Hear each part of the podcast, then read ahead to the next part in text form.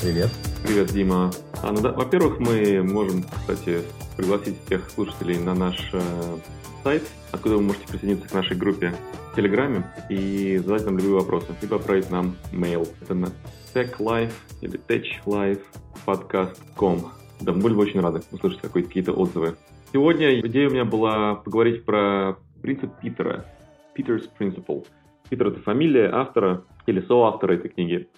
Вот. И она очень интересная. Она, она вышла в свет впервые в 1969 году. И в ней э, Питер Питер описал э, свою, свой принцип, э, формулировка которого заключается в следующем. В иерархической системе каждый индивидуум имеет тенденцию подняться до уровня своей некомпетентности. То есть э, в каждом иерархическом росте, как каждый, в каждой лестнице карьерной, наступает момент, когда любой работник достигает предела своей компетентности. То есть становится некомпетентным. И там остается надолго, потому что его не могут уволить. Ну как же, человека подняли до такой должности, а теперь увольнять его? Ну, явно он заслужил подняться туда. И э, его не могут повысить, потому что он не имеет э, навыков профессиональных, чтобы работать э, чином выше. И Питер э, и его соратники объясняют, что большинство проблем в государстве, в корпорациях, в их некомпетентности, в том, что у нас э, плохие не знаю, там, дороги и бюрократия такая развитая. Именно из-за того, что все эти компании, бизнесы, они наполнены людьми, которые дослужились до своей некомпетентности. И там на долгие годы остаются.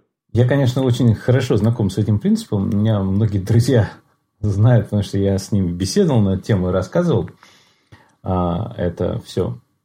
Вот. И а, на самом деле я очень-очень согласен с принципом Питера а, в коммерческих структурах и не согласен с ним на уровне государств и каких-то государственных структур. То есть у меня мое объяснение, ну или не мое, на самом деле такое объяснение, которое я придерживаюсь, почему люди некомпетентные на государственных должностях, совсем не, не такое, как почему люди некомпетентны в каких-то корпорациях или в частных компаниях.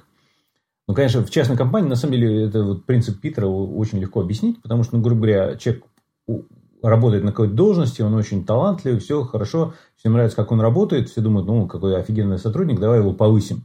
Ну, потому что он такой классный. Его повышают, а на более высокой должности а, это не просто он должен лучше знать то, что он делал раньше, а начинается уровень управления. Это немножечко другая работа. И он там, может быть, опять хорошо справляется, все у него получается управлять теми людьми, которые он раньше знал, думает, ну, как он хорошо управляет, давай мы его еще повысим. Его еще повышают. В какой-то момент он тоже, может быть, справляется, его опять повысят. Но в какой-то момент его повысят до тех пор, когда все-таки тип управления будет совсем такой, который он не умеет справляться. В этот момент он становится некомпетентным, потому что его повысили, а он там уже не соображает. И после этого, из-за того, что он некомпетентный, его, естественно, перестают повышать. И так вся корпорация, получается, почти все люди, кроме тех временно, кто еще идет по, верхней, по лестнице вверх, все остальные, кто уже перестал идти, они все некомпетентные. Если вот эта ротация сотрудников маленькая, то она, значит, наполнена некомпетентными людьми. Это кошмар. Абсолютно верно. Да, но в больших компаниях это другое. Поэтому всегда интересно смотреть на крупные корпорации, потому что они смогли как-то вот этот... Все равно же они существуют, все равно как-то функционируют и борются с конкурентами, и конкуренты же не все такие прям некомпетентные тоже. Там. Ну, то есть, это хорошо описано в этой книге а, «Дилемма инноватора», потому что как, как вот там а, одна из вещей, ну, как бы в книге а, о том, что у компании существует культура. Вот эта культура и принципы работы, они на самом деле помогают перебороть эту некомпетентность. И это очень интересно. Да. Так, э, ты упомянул еще один ресурс интересный, да. Это дилемма инноватора. Да, это, да, мы, мне кажется, мы говорили. Да, мы говорили. И там больше, больше 20 лет, но она стоит все равно. Вот. И, ну и так, кстати, вот из, а, одна из вещей тоже, которых смежны с этим принципом Питера, это часто, что повышение количества сотрудников на проекте не всегда приводит к улучшению, а иногда даже приводит к ухудшению. И смешная аналогия, которую любят люди приводить, э, приводить в этот момент, это что почему не всегда добавлять людей помогает, что даже 9 женщин за месяц не могут родить одного ребенка. Как бы, это как бы шутка, но это, хорошо иллюстрирует. А это правда? Я думаю, правда. А, это, это, это имеется в виду, что, ну окей, а если 9 женщин находятся на восьмом месяце беременности, то, скорее всего, они могут за месяц родить? Ну да, да, 9, 9 беременных женщин на восьмом месяце, наверное, могут за месяц родить, но имеется в виду, что... Я если... понял, о чем, да, это сейчас не понял, то есть нельзя разделить, дать по месяцу каждой женщине, чтобы быстрее родить одного ребенка. Да. Девяти женщин да, все равно то есть какие, Да, какие-то вещи должны, ну, не помогает разделить а, обязанность на 9 человек, грубо говоря, потому что каждый должен вникнуть и вникнуть, э, грубо говоря, вникнуть, осознать, все понять, может быть, и занимает эти 9 месяцев. А как бы, если они в девятером, ну, какие-то вещи помогают делать. То есть, люди же приходят к этим вещам часто по аналогиям из простых, ведь им надо, грубо говоря, выкопать яму там, или деревьев нарубить. Ну, один лесоруб рубит медленнее, чем 9 лесорубов. Они могут даже какие-то вещи, когда несколько человек делают, они даже делают быстрее, чем как бы, ну, сумма сложного выше. Угу, согласен. Но э, что мне интересно было в этом, э, запало у меня из книжки Принца Питера, это один пример такой. Он там очень много применяет э, разных терминов, которые трудно запомнить, они все такие юмористические слегка. Вот. Но один подход к тому, как бороться с, с некомпетентностью, это называется, у него есть такой final placement термин, то есть это последнее uh-huh. назначение да, по, по посту. Uh-huh. Вот. Это означает, что ты дошел до этого предела и там остался. У тебя, естественно, есть возможность об этом знать, если ты читал эту книжку, например, ты поймешь, что ты дослужился, или не знать, потому что ты думаешь, ну, сейчас еще немножечко, сейчас еще лет 10, и меня сделают президентом компании. У вас на самом деле никогда не произойдет. Но чтобы не попасть на, на последний пост свой, есть такой термин э, творческая э, некомпетенция. То есть э, ты специально ведешь себя так, чтобы тебя не повысили до последнего. Например, становишься трудным э, работником, э, может быть, немножко неряшливым, э, может быть, ты не вписываешься в корпоративные рамки, ты какой-то весь такой, э, не знаю, там в каком-то, не в том костюме приходишь в офис, э, или ты там просто в майке ходишь, когда все ходят в пиджаках. То есть тебя не повысит до вице-президента компании с, с, с таким поведением. И некоторые специально это делают, потому что они знают, что они не хотят там быть, а это повышение, оно как угроза для них. Они знают, что по иерархической лестнице так положено, что рано или поздно к нему постучаться и сказать, так, тебе пора повышаться. Повысим тебе зарплату, повысим тебе там обязанности, будут подчиненные. А разумный человек иной раз не хочет такого. Ему хорошо и так. Ему хочется творить, рисовать, быть закрытым в своем кабинете и в мастерской, там, и, или быть каким-то работником, который на самом деле трогает э, электронику или строительные материалы. Творческая некомпетенция называется. Ну, это, это интересно, но мало людей соглашаются на это добровольно, потому что, во-первых, в большинстве случаев начальник просто получает больше зарплату, имеет больше блага ресурсов и, опять-таки, имеет часто а, возможность решать, как будет проект развиваться. То есть, человеку может быть очень нравится, ну, условно скажем, вот он, а, он грубо говоря, дизайнер и любит сидеть там вот, в фигме рисовать дизайны. Ему это очень нравится, все офигенно. Его дальше повысили, грубо говоря, до начальника, и дальше он должен вместо того, чтобы рисовать прекрасные иллюстрации и дизайны, он должен общаться с клиентами, спорить насчет денег, увольнять других дизайнеров, ругаться с каким-то там копирайтерами и всякое такое. Ему это очень не нравится, и он хотел бы дальше рисовать, но при этом, будучи начальником, он имеет больше возможности решать, какой проект будет делаться, какой не будет делаться. Там, ну, и это все сложно. И как бы все это уходит в инстинкты, хочется подняться в иерархию. В книге написано об этом, что это действительно нереалистично для многих людей, потому что чтобы ты мог сделать такой осознанный выбор, тебе нужно быть холостяком, а, хозяином своей собственной жизни. И потому что если ты, скажем, своей жене или там, мужу ты отказываешься от повышения, у тебя будет огромное давление, обида, что ты не приносишь денег в дом больше, а имеешь такую возможность. То есть ты осознанно как бы грабишь, э, и друзья, родственники засмеют, э, там, застыдят. И, в общем, это очень сильное давление общества оказывает, чтобы человек не смог остаться вот на, своей уровне, на своем уровне компетенции. В советские времена, кстати, это интересно решали. А там часто начальник получать меньше зарплату, чем рабочий. Ну, из-за своих таких извращенных псевдосоциалистических идеалов, там рабочий или там водитель троллейбуса мог получать там гораздо больше, чем ну, средний инженер на том же заводе там, или изобретатель троллейбусов а, мог получать меньше, чем обычный водитель. И я не, не думаю, что это решало на самом деле вот именно задачу принципа Питера, но там были свои другие. Ну, в какой-то степени я, я могу представить, как, как это как, как это может позитивно повлиять на, на решение этой задачи. А, да, но там большой вопрос э, заключается в том, что можно поделать человеку, который осознал, что принцип Питера к нему применим и что он находится на последнем посту. Э, и, к сожалению, очень много случаев, когда это трагично заканчивается, потому что осознание этого не приносит тебе счастья. И люди психологически начинают съезжать с катушек. Э, помогает что? Помогает увлечение чем-то, гольфом, теннисом или каким-то там при работе создать какой-нибудь клуб по интересам, которого ты там самый президент. И, в общем, э, что-то такое, что тебе позволяет в параллельной э, деятельности эволюционировать. Вот, потому что это тебя отвлекает от этого. И ты как бы принимаешь, что на работе ты находишься в статике, а в какой-то другая у тебя другое есть э, русло или парочка даже хобби или подработка или, или какой-то еще вещь, в которой ты эволюционируешь.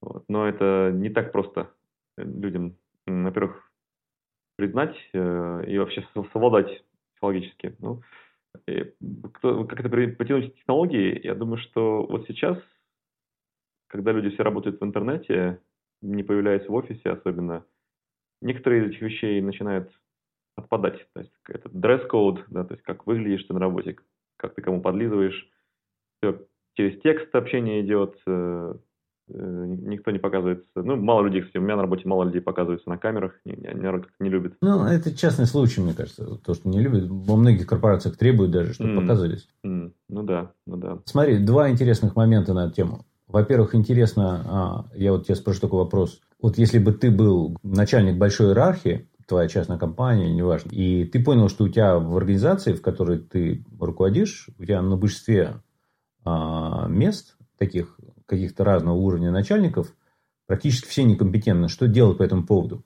Это первый вопрос. Но перед этим я хотел сказать, на самом деле, такую простую мысль, что есть такой подход у многих а, людей, и они, в принципе, с этим э, сталкиваются и занимаются, что это, как называется, знаешь, как это, играющий тренер. То есть, а, представь, был какой-то, условно говоря, футболист, и он там лучше всех играл, его повысили до тренера, он фиговый тренер. И он говорит, я не знаю, как всех учить, я буду вот играть вместе со всеми, пускай все смотрят и этим самым тренируются. Ну, то же самое может быть.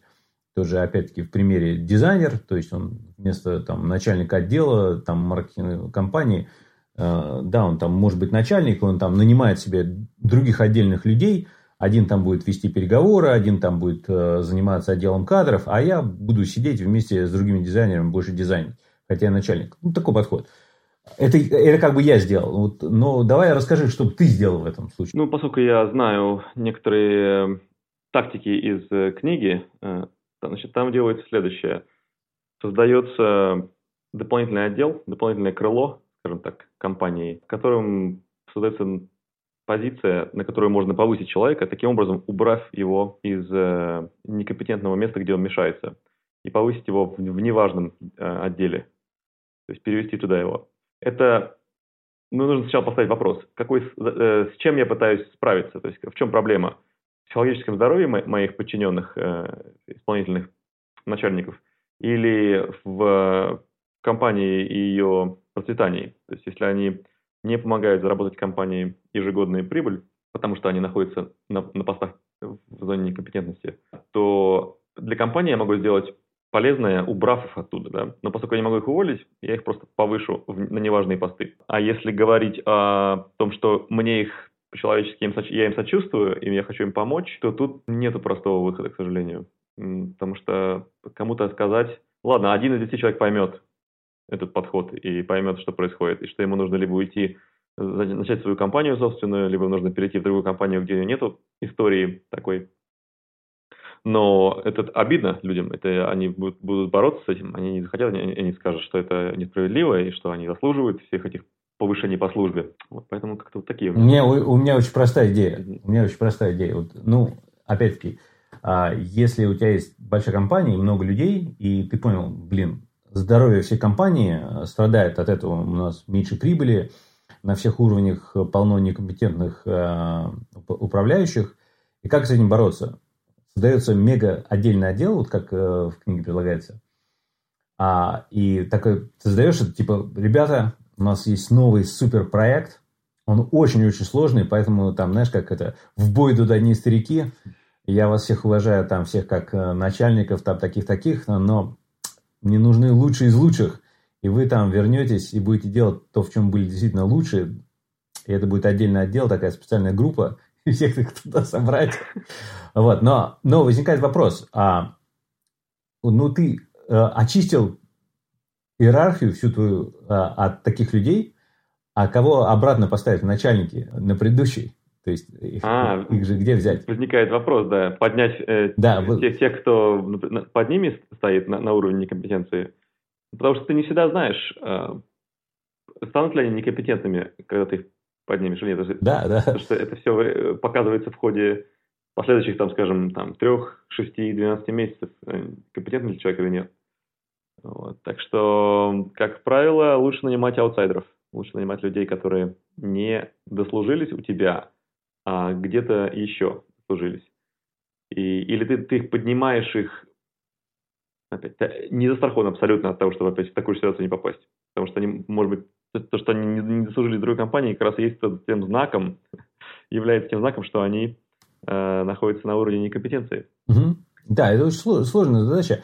Ну, может, ну, вот еще с чем э, э, интересно сталкиваются многие современные компании, это некомпетентность отдела кадров. То есть э, в отделе кадра работают люди, которые в первую очередь э, карьерные, такие успешные карьеристы для работы в отделе кадров.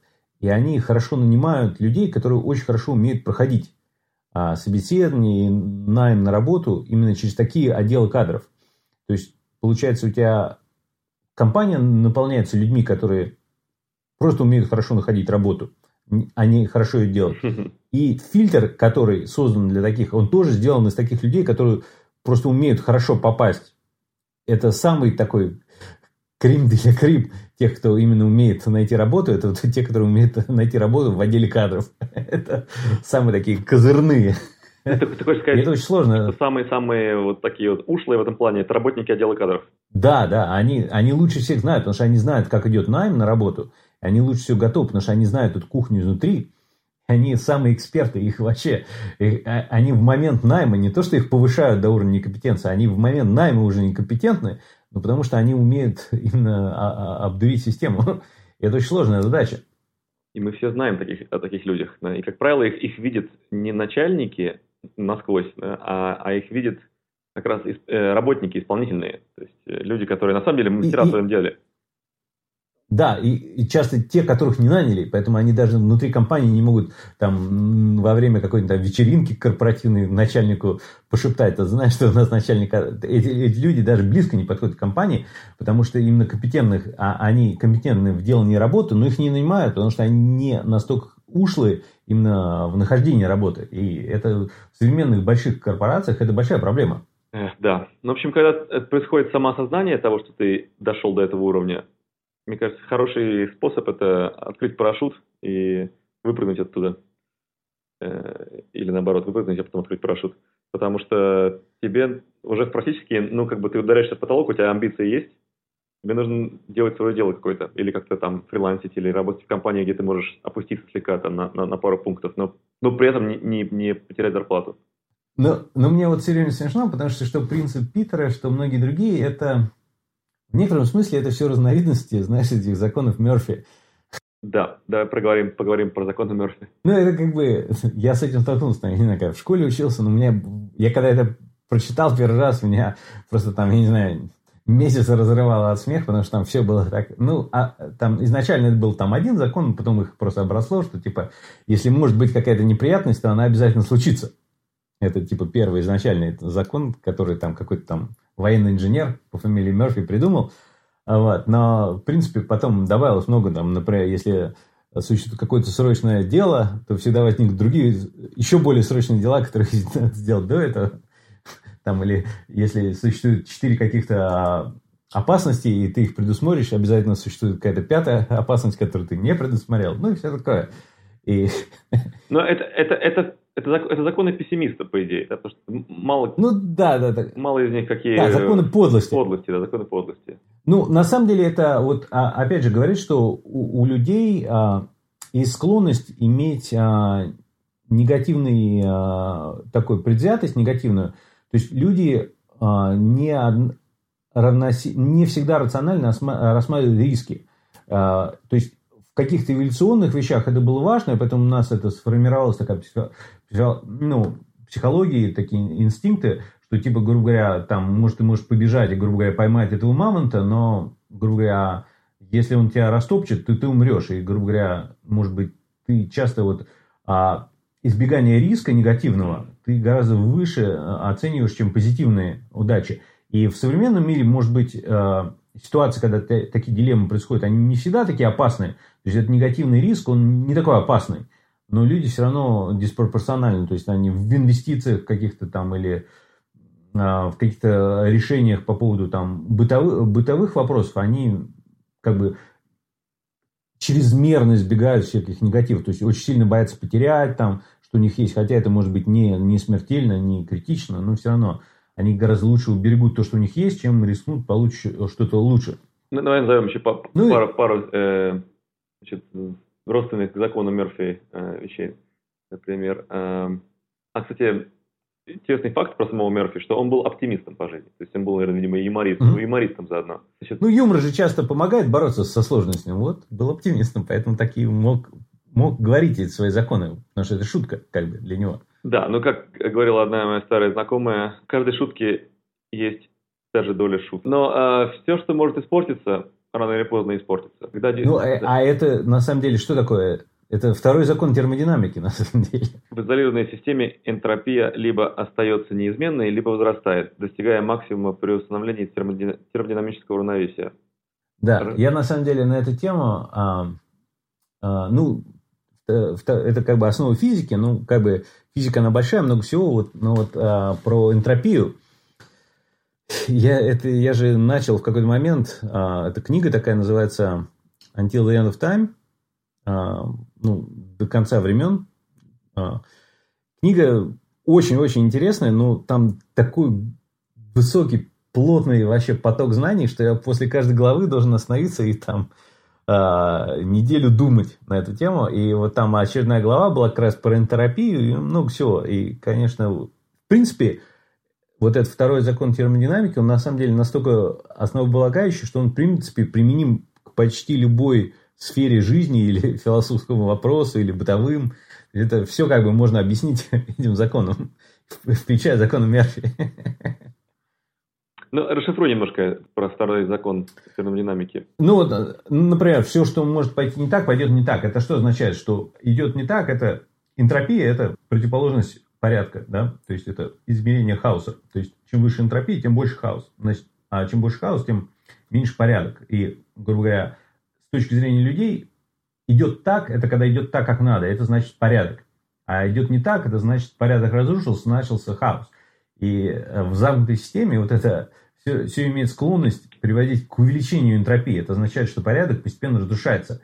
И его надо поддерживать. И это энергозатратно. Ну, люб, ну, любое действие ведет к износу то есть, э, объекта в действии. И, ну, наш, ни, ни, ничто не вечно под луной. Это вот эти, все эти фразы, на самом деле, в некотором смысле, они как бы частный случай объяснения второго закона термодинамики, который очень как бы сложно звучит для обычного человека – который физикой там э, не занимается на каждодневной основе, но в целом это очень понятно, что удержать что-то в хорошем порядке очень тяжело. Оно все имеет тенденцию как-то разрушаться, э, разламываться, там, терять порядок, приводить к хаосу, и там, там родители с маленькими детьми это ощущают каждый день.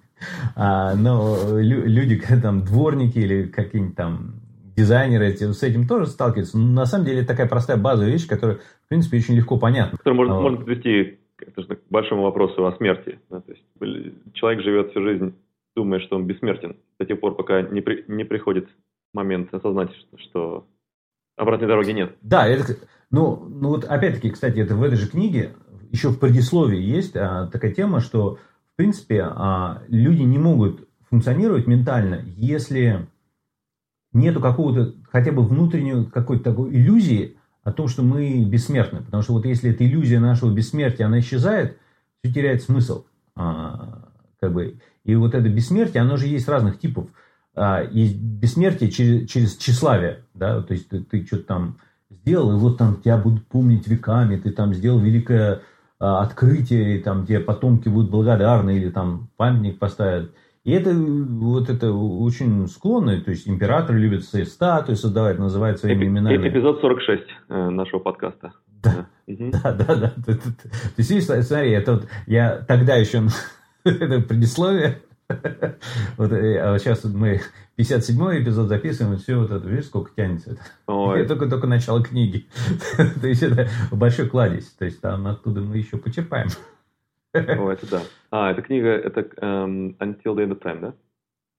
Да. Угу, угу. Там ссылка есть да, в этом Мы, мы приложим э, ссылку на эпизод под названием «Вечности». Да. Но э, «Ничто не вечно под луной» даже эта тема э, имеет тенденцию быть э, исчерпанной для этого эпизода.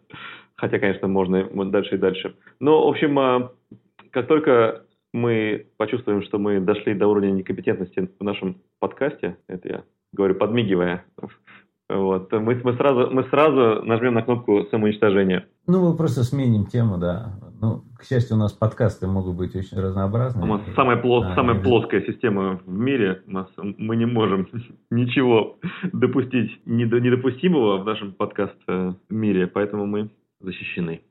Ну, расскажи мне все равно все-таки вот про книги, про принцип Питера. Какая у тебя самая интересная мысль оттуда, вот в практическом применении?